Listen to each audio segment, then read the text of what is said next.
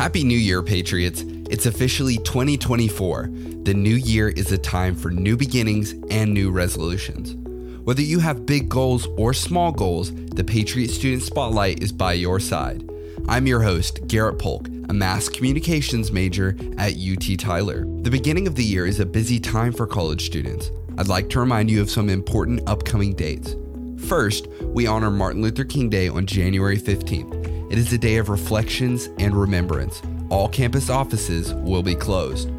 Then, on January 16th, it's go time as classes begin for the 15 week spring semester of 2024. Last, the first drop date for non payment is on January 23rd. Patriots, I wish you a successful semester and an amazing new year. For UT Tyler Radio, I'm Garrett Polk, and this has been the Patriot Student Spotlight.